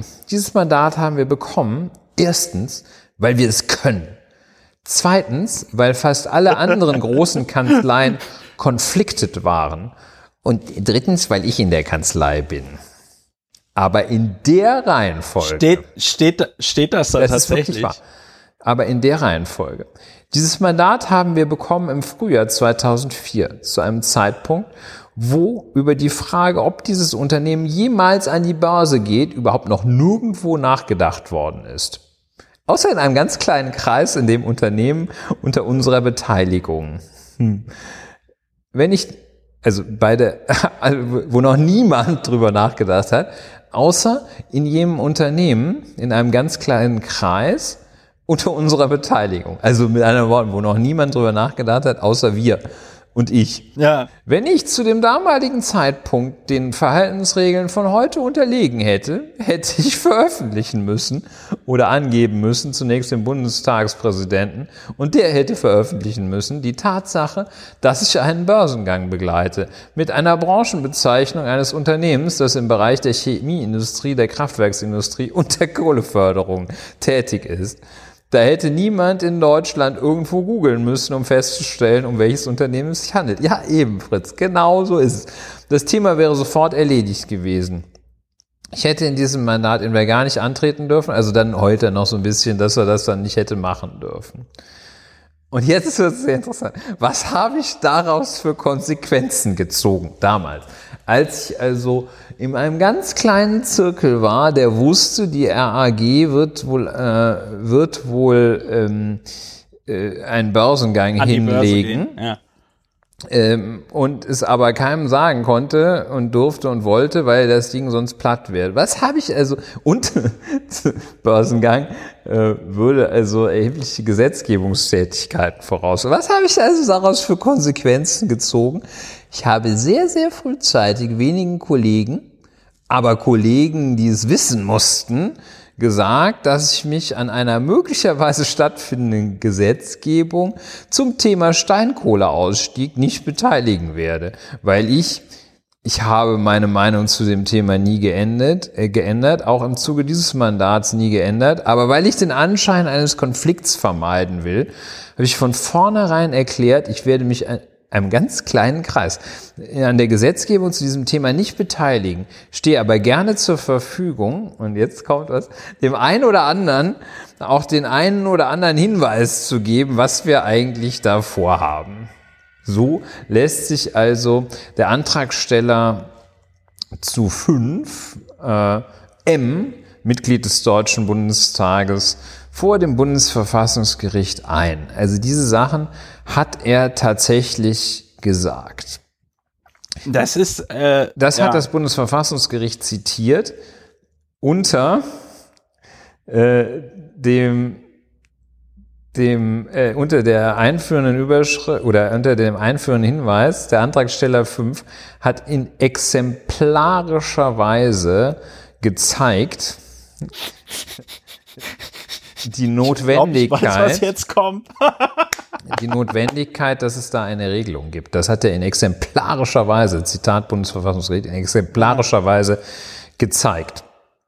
Er hat in der mündlichen Verhandlung am Beispiel seiner eigenen Tätigkeit als Rechtsanwalt in einer großen internationalen Kanzlei, in die er, der M, nach seinem Rücktritt vom stellvertretenden Fraktionsvorsitz eingetreten ist, ähm, hat er in exemplarischer Weise gezeigt, dass, ähm, dass also, wie man die außerhalb des Mandats ausgeübte Berufstätigkeit ähm, wie man dafür sein Mandat gewinnbringend nutzen und gerade von dieser Möglichkeit, ähm, wie man das gewinnbringend nutzen kann. Und hat exemplarisch gezeigt, wie gerade von dieser Möglichkeit besondere Gefahren für die Unabhängigkeit der Mandatsausübung und die Bereitschaft, das Mandat in den Mittelpunkt der Tätigkeit zu stellen, wie dafür un äh, Gefahren ausgehen. Das hat er besonders gezeigt und das hat ihm das Bundesverfassungsgericht attestiert. Ja? Und ähm, Top-Jurist. ähm, er hat also mit seinem, dieser, dieser Top, Top-Wirtschaftsanwalt hat also mit seinem Vortrag genau das Gegenteil bewirkt. Dieser Vortrag, der in, Teilen wirklich äh, wie Satire wirkt, ähm, hat Ja, er das bewirkt. dass- Und jetzt noch, jetzt guck- einmal kurz noch was. Ähm, Ja. wie das Bundesverfassungsgericht dann ihn also wirklich abwatscht. Ähm, und es sagt, der Antragsteller zu fünf, also M, der kurz nach dem Ausscheiden als äh, Vizefraktionsvorsitzender und so weiter und so fort, ähm, hat damit nicht nur deutlich gemacht, was ohnehin offensichtlich ist, dass nämlich die Mitarbeit eines Mitglieds, besonders eines prominenten Mitglieds des Deutschen Bundestags in einer Rechtsanwaltskanzlei, für diese und für die potenziellen Mandanten mindestens unter anderem deshalb von Interesse ist, weil man sich von dessen politischen Erfahrungen, Verbindungen und Einflussmöglichkeiten etwas verspricht. Er hat auch dargestellt, dass die mit der Übernahme des geschilderten Mandats verbundene Interessenkonstellation ihn veranlasst hat, als Bundestagsmitglied einzelnen Kollegen gegenüber eine Art parlamentsrechtlich nicht vorgesehener Befangenheitserklärung dahingehend abzugeben, dass er sein Abgeordnetenmandat in der betreffenden Angelegenheit nicht mehr beziehungsweise nicht mehr in regulären Sitzungen und Achtung jetzt Superwatsche, sondern nur noch in Hintergrundgesprächen mit dem Zitat einen oder anderen Zitatende ausüben würde. Die haben, Alter. So. Und, ähm, Alter, die haben dem aber einen richtig krassen Einlauf verpasst. Die haben ihm also wirklich peinlich. gesagt, also du stellst den Antrag, äh, das nicht offen zu legen und mit deiner Antragsbegründung, Antragsteller zu fünf, mit deiner Antragsbegründung lieferst du exakt die Begründung dafür, dass man das unbedingt machen muss, wogegen du dich wehrst. Also dein Schuss, lieber M, geht aber wirklich zu 100 Prozent nach hinten los. Und sie gehen auch so weit, ihm das in, ohne dass das juristisch geboten wäre, äh, in, in Form einer Watschen mitzuteilen, indem sie ihn nämlich zur Widerlegung seines Arguments und um deutlich zu machen, dass sein Ziel ein falsches ist, indem sie ihn dafür zitieren. Das ist das ist eine große Strafe, die Gerichte und Staatsanwaltschaften auch, die Behörden, Leuten, die von ihnen was wollen, äh, zuteil werden lassen. Das machen auch Richter, zu- Rinnen äh, zuweilen, wenn sie dem Verteidiger richtig einen reinwirken. Dann begründen sie nämlich zum Beispiel die Verurteilung des Mandanten damit, dass der Verteidiger irgendetwas vorgetragen hätte. Ja, Dass sie sagen, gerne auch so in so einer mündlichen Urteilsbegründung, das steht dann, erscheint zwar nicht schriftlich, macht aber trotzdem schlechte Stimmung, dass sie sagen, ja, und letztlich muss man wirklich sagen, hat zu ihrer Verurteilung auch der Antrag ihres Verteidigers, ihrer Verteidigerin geführt oder diese Beweiserhebung, die sie selbst über ihren Verteidiger, Verteidigerin beantragt haben, die hat dann letztlich dazu geführt, dass wir sie verurteilt haben. So, und hier Höchststrafe. Sie haben mit Ihrem eigenen Antrag deutlich gemacht, wie wichtig es ist, Ihnen gerade das, was Sie beantragt haben, nicht zu geben. Sie haben es uns selber gezeigt. So, und ähm, hier zeigt sich auch noch mal ein bisschen, ein, Psy- nicht nur ein bisschen, hier zeigt sich, es ist eigentlich der Baustein, der noch fehlte zum Psychogramm des Friedrich Merz, beziehungsweise er bestätigt das, was Friedrich Merz schon immer und so oft gezeigt hat, dass er nämlich unter einem, einer ganz gravierenden Form des Realitätsverlustes leidet. Dass er Ja. überhaupt nicht sieht und merkt, was für unglaubliche Stunts er da hinlegt, wie inakzeptabel das ist, was er vertritt und er merkt es nicht, er hört den Schuss nicht. Er geht zum Bundesverfassungsgericht, will sich verteidigen und klagt sich nach Wertung des Bundesverfassungsgerichts an. Er glaubt, dass er was total geil gemacht hat und das Bundesverfassungsgericht sagt, genau wegen dieser schmierigen Hinterzimmergeschichte, die du uns aufgetischt hast zum Zeichen deiner Integrität, genau deshalb gehört das untersagt. Und das andere ist, in seiner Geschichte zählt, erzählt er, mit seiner Geschichte versucht er zu erzählen, als Beispiel seiner ganz grandiosen Integrität und seiner tollen Vorgehensweise, erzählt er, wie er heldenhaft, heroisch sein Mandat zugunsten, nicht mehr sein. Bundestagsmandat zugunsten Ja. seiner. Erwerbstätigkeit Nicht mehr zur Seite gedrückt hat. Das schildert der ganz unverblümt. Und wer sowas so unverblümt zugibt, der ist nicht besonders ehrlich, sondern der ist besonders gerissen und hat besonders den ja, den Boden der Realität verlassen. Das sind, also das ist äh, wirklich vielen Dank für wer immer es jetzt auch ausgegraben hat. Das sind die Randnummern 226 und 227 der Entscheidung äh, des Bundesverfassungsgerichts verkündet am 4. Juli 2007 zu den Aktenzeichen 2 BVE 1 äh, aus 06 und das geht dann so weiter bis 2 BVE 4 aus 06. Äh, da sind also vier Verfahren zusammengelegt worden. Ähm, findet man ohne weiteres auf der Seite des Bundesverfassungsgerichtes, kann man sich einfach sehr schön diese Randnummern 226 bis 227 durchlesen.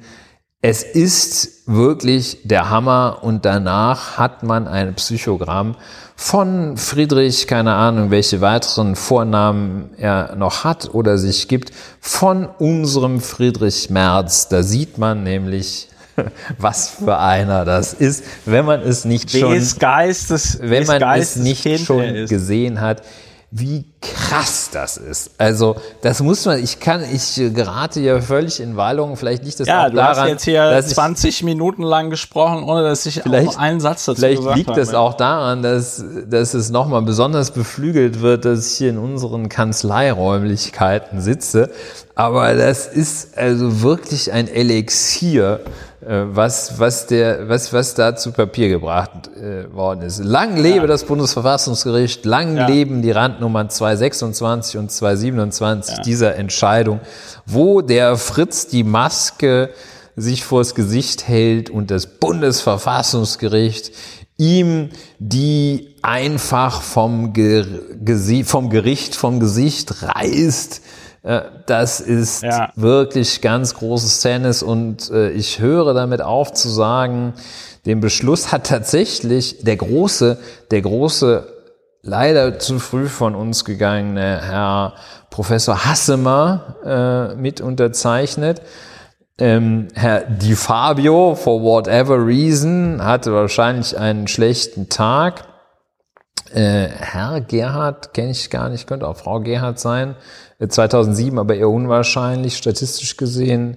Äh, Herr Mellinghoff, Frau Lübbe-Wolf, äh, Herr Landau, Osterlau und Bross. Also jedenfalls Hassemer, mir fällt dummerweise gerade sein Vorname nicht ein, einer der wirklich ganz Großen seiner Zunft. Ähm, Frau Lübbe-Wolf auch sehr beachtliche Verfassungsrichterin. Ähm, Winfried. Winfried Hassemer, ja. Ähm, und äh, Dankeschön. Die Redaktion hat das, konnte das gerade noch einspielen. Äh, ja, Udo Di Fabio, danach wahrscheinlich mit so einer kleinen Aberratio Intellectualis, keine Ahnung, ob es das gibt. Anyway, also jedenfalls, äh, genug der Worte hierzu. Ein großes Stück. Danke fürs Ausgraben. Äh, ich hoffe, ich äh, kriege jetzt meine Begeisterung wieder in den Griff. Ja, ich würde jetzt mal versuchen wollen, auch noch was zu sagen. ähm, obwohl du das eigentlich schon alles äh, vollkommen äh, abschließend dargestellt hast. Das Einzige, was ich tatsächlich noch äh, sehr bemerkenswert finde, ist, und das bestätigt ja auch, ich meine, wir haben ja im Zuge dieser, auch dieser Masken, äh, äh, dieser sogenannten Maskenaffären, Ja. dieser ganzen Korruptionsgeschichten im, im Bundestag, äh, bei der CSU und bei der CDU, haben wir ja darüber geredet, die Leute kriegen diese Mandate oder Aufträge oder was auch immer, diese Nebentätigkeiten doch gerade, weil sie im Bundestag sind. Und wir ja gesagt hatten damals, der Lackmustest ist im Grunde genommen, gab es das Mandat vor der Mitgliedschaft im Deutschen Bundestag oder gab es das Mandat erst danach? So. Und was ich hier wirklich bemerkenswert finde, und das ist also Selbstüberschätzung und Dunning-Kruger-Effekt und letztes Mal sprachst du auch von Bullshitting, ne, als es darum ging, Friedrich Merz äh, vermeintliche Wirtschaftskompetenz, dass der allen Ernstes in einem Schriftsatz an das Bundesverfassungsgericht zur Begründung, warum man seine Nebentätigkeiten nicht angeben soll, reinschreibt, dass er, dass, dass, dass er die, dass seine Kanzlei da, wo er als Partner arbeitet, das Mandat bekommen hat, wie, wie, seinetwegen, ja, Schreibst du da rein. Wegen ja. ihm. Aber nur in dieser Reihenfolge. Das ist- Erstens, weil wir das es ist- können, zweitens, weil andere, Ja. alle anderen nicht durften und drittens, weil ich Ja. in der Kanzlei bin. Aber in dieser Reihenfolge. Und der, der Ja, und Entschuldigung, das ist, Entschuldigung, das ich- ist, du bist das ist, dran. Das ist so, Ich, ich könnte das ist, du bist dran. Ich könnte stundenlang darüber reden. Ja, Sorry. ich weiß, ich weiß, ich weiß. Äh, Man merkt es auch. Und ähm, aber das finde ich einfach bemerkenswert. Das finde ich, also das ist, äh, gibt's so auch im, im Neuen Testament, wenn Jesus, äh, äh, du suchst den Splitter im Auge deines Feindes und siehst den Balken vor deinen Augen nicht. Ja, Ja. also ähm, wie wie kann man, wie kann man äh, das ist verblüffend. Das ist verblüffend. Es, also historisch ist das ein absolut geiles Dokument und es ist einfach verblüffend, was der März da äh, und das wäre dann vielleicht noch ganz interessant, wenn man da mal diesen Schriftsatz in Gänze irgendwie äh, bekäme, Ja, den er da abgesondert hat. Da sind wahrscheinlich, da sind wahrscheinlich noch ganz andere Klopper, ganz andere Klopper drin. Also da merkt man aber auch, das Bundesverfassungsgericht muss sich ja leicht verarscht vorgekommen. Ja, also er hat das in der, vielleicht ganz kurz Äh, dieser Einwurf, äh, das ja. hat, äh, ist aus der, aus der mündlichen Verhandlung äh, vor dem Bundesverfassungsgericht. Aber das nur, aber die Schriftsätze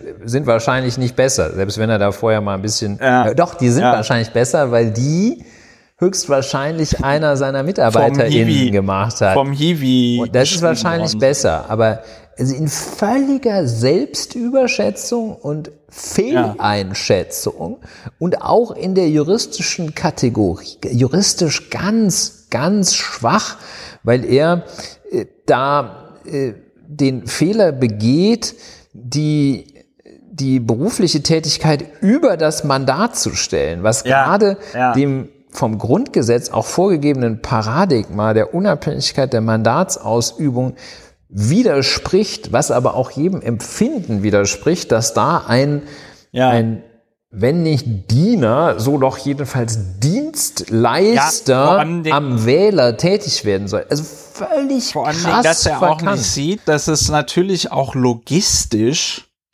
viel einfacher wäre, wenn er in der Kanzlei sagen würde, ja, okay, sorry Freunde, aber bei der Geschichte Wir können das Mandat ist nicht schön, dass wir annehmen. das Wir können Ja, das nicht annehmen. Wir sind auch Konflikte. Ja, das, das, ja, das, das ginge. Oder eben, dass er halt sagt, äh, dann, also, we, weißt du, er macht sich ja die Mühe, im Deutschen Bundestag diesen Pseudoschutzwall um sich zu bauen, Ja, er sagt weil er ganz befangen wenig. ist.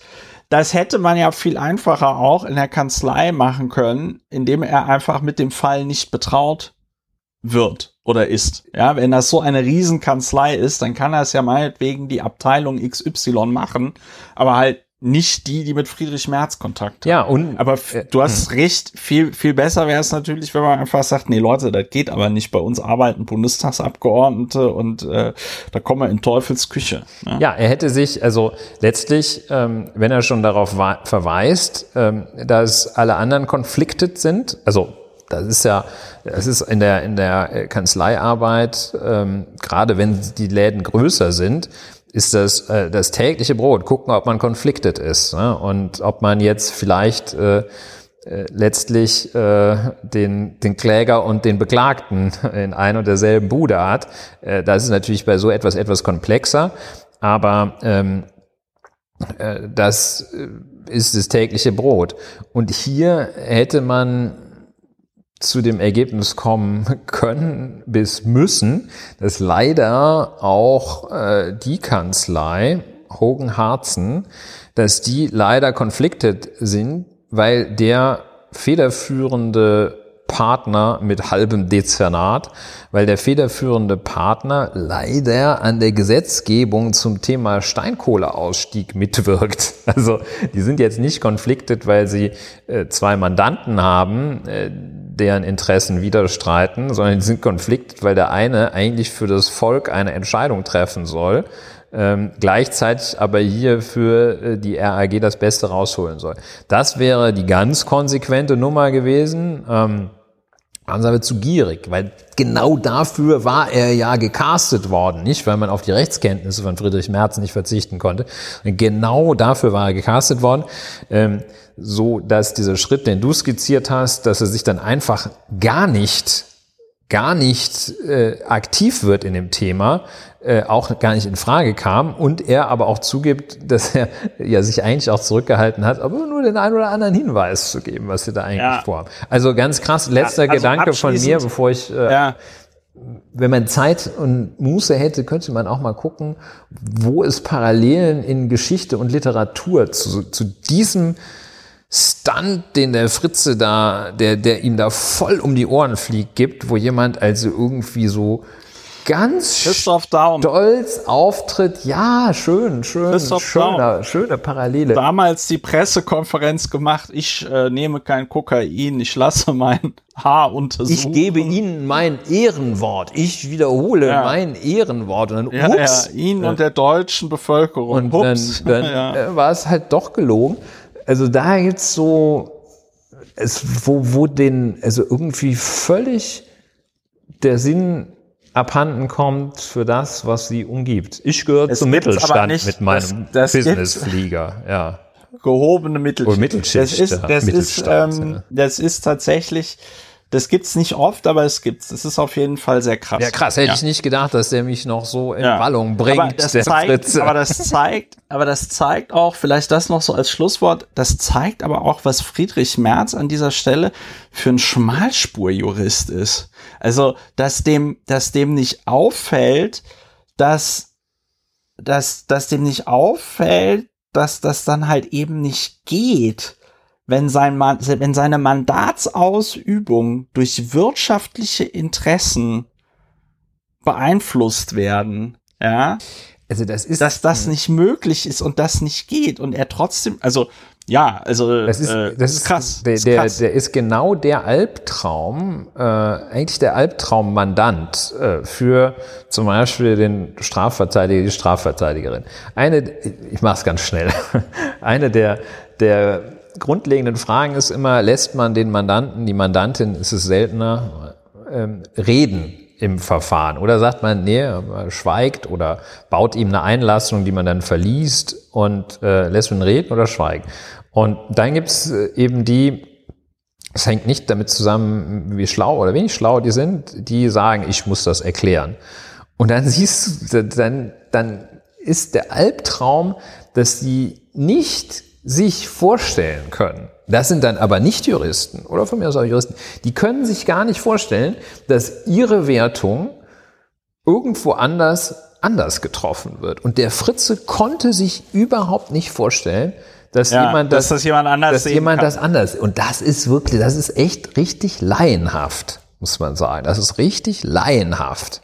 Das ja. ist so, wie sich ja. der Laie das vorstellt vor Gericht, dass er sagt, weil das läuft da anders. Es läuft da anders. Ja, ja, ja. Wie der sich vorstellt, also das kann ja, doch was ich, ich habe doch aus bestem Wissen und Gewissen, das kann doch nicht verkehrt sein. Und genauso, also, also schlimm. Hab, so, jetzt ja, muss ich, ich, ich muss, aus, gib mir ein ja, anderes Thema, ich komme nicht runter. Nee, ich kann aus eigener, ich kann aus eigener Erfahrung auch tatsächlich sagen, ich äh, habe ja an äh, drei Verfahren vor dem Verfassungsgerichtshof äh, Berlin teilgenommen, zwei verloren, eins gewonnen. Gute Quote. Und ähm, äh, ja, wobei das erste war also richtig peinlich. Da haben wir uns in der mündlichen Verhandlung wirklich auch um Kopf und Kragen ja, das geredet. kommt halt vor. Ähm, aber das ist halt, was man da halt unterschätzt. Äh, die interessiert im Grunde genommen eben nur diese knallharte äh, Auslegung der Verfassung und der Rechtsprechung zur Verfassung und alles andere interessiert die nicht. Ja, das ist sehr, also diese sehr ganze, diese ganze, ja. diese ganze Prosa, die der März da vorgetragen hat, die hätte sich in der,